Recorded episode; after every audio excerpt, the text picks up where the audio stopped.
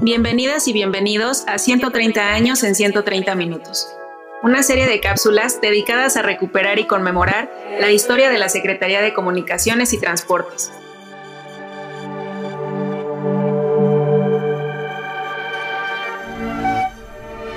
Hoy hablaremos sobre la Ley Federal de Radio y Televisión de 1960.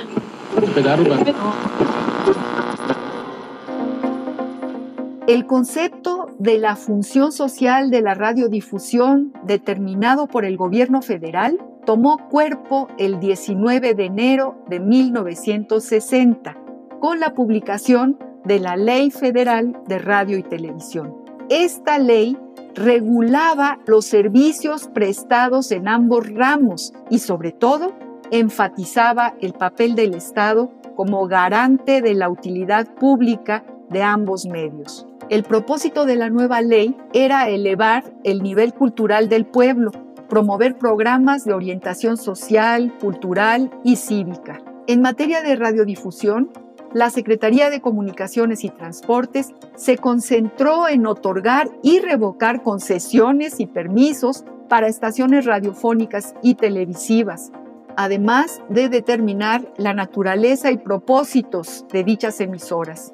Cabe mencionar que la Ley Federal de Radio y Televisión de 1960 encomendó por primera vez a otras secretarías de Estado vigilar y supervisar este sector de las comunicaciones.